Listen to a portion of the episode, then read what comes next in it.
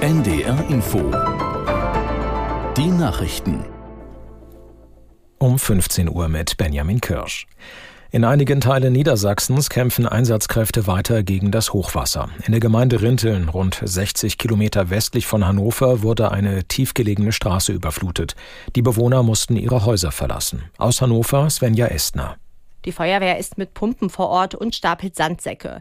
Die rund 100 evakuierten Bewohner sind bei Freunden, Bekannten oder im Gebäude der Lebenshilfe untergekommen.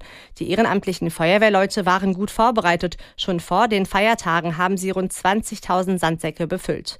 Der Bereich um die Weser ist in einem Radius von einem Kilometer überflutet. In der Gemeinde Ublingen im Landkreis Leer ist der Deich an zwei Stellen gebrochen und am Bach Hollener Ehe auf einer Länge von fast 500 Metern aufgeweicht. Mehrere hundert Helfer haben mit Sandsäcken die Löcher gestopft. Niedersachsens Ministerpräsident Weil hat den Zehntausenden Helferinnen und Helfern im Land für ihr Engagement im Kampf gegen das Hochwasser gedankt.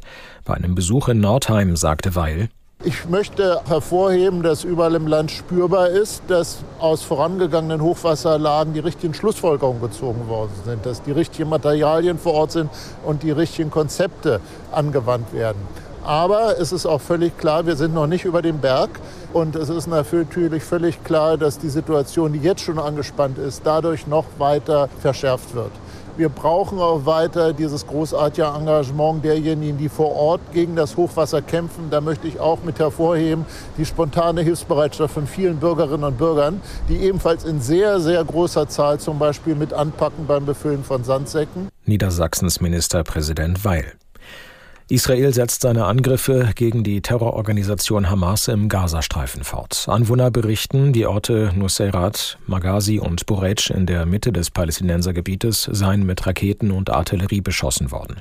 Möglicherweise will die Armee ihre Bodenoffensive auf dieses Gebiet ausweiten. Auch aus der Grenzregion zwischen Israel und dem Libanon werden Kampfhandlungen gemeldet. Die schiitische Hisbollah griff Ziele in Israel an, die Luftwaffe reagierte mit der Bombardierung von Hisbollah-Stellungen. Ein Kriegsschiff der russischen Schwarzmeerflotte ist durch einen ukrainischen Angriff beschädigt worden. Das Landungsschiff Novocherkassk wurde von Kampfjets mit Lenkraketen beschossen. Aus Kiew Rebecca Barth.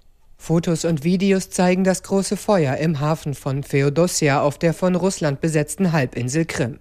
Explosionen sind zu hören, Meter hoch steigt ein Feuerball in die Luft. Schon im März 2022, kurz nach Beginn des russischen Angriffskrieges, habe man versucht, die Novocherkassk anzugreifen, berichten ukrainische Medien.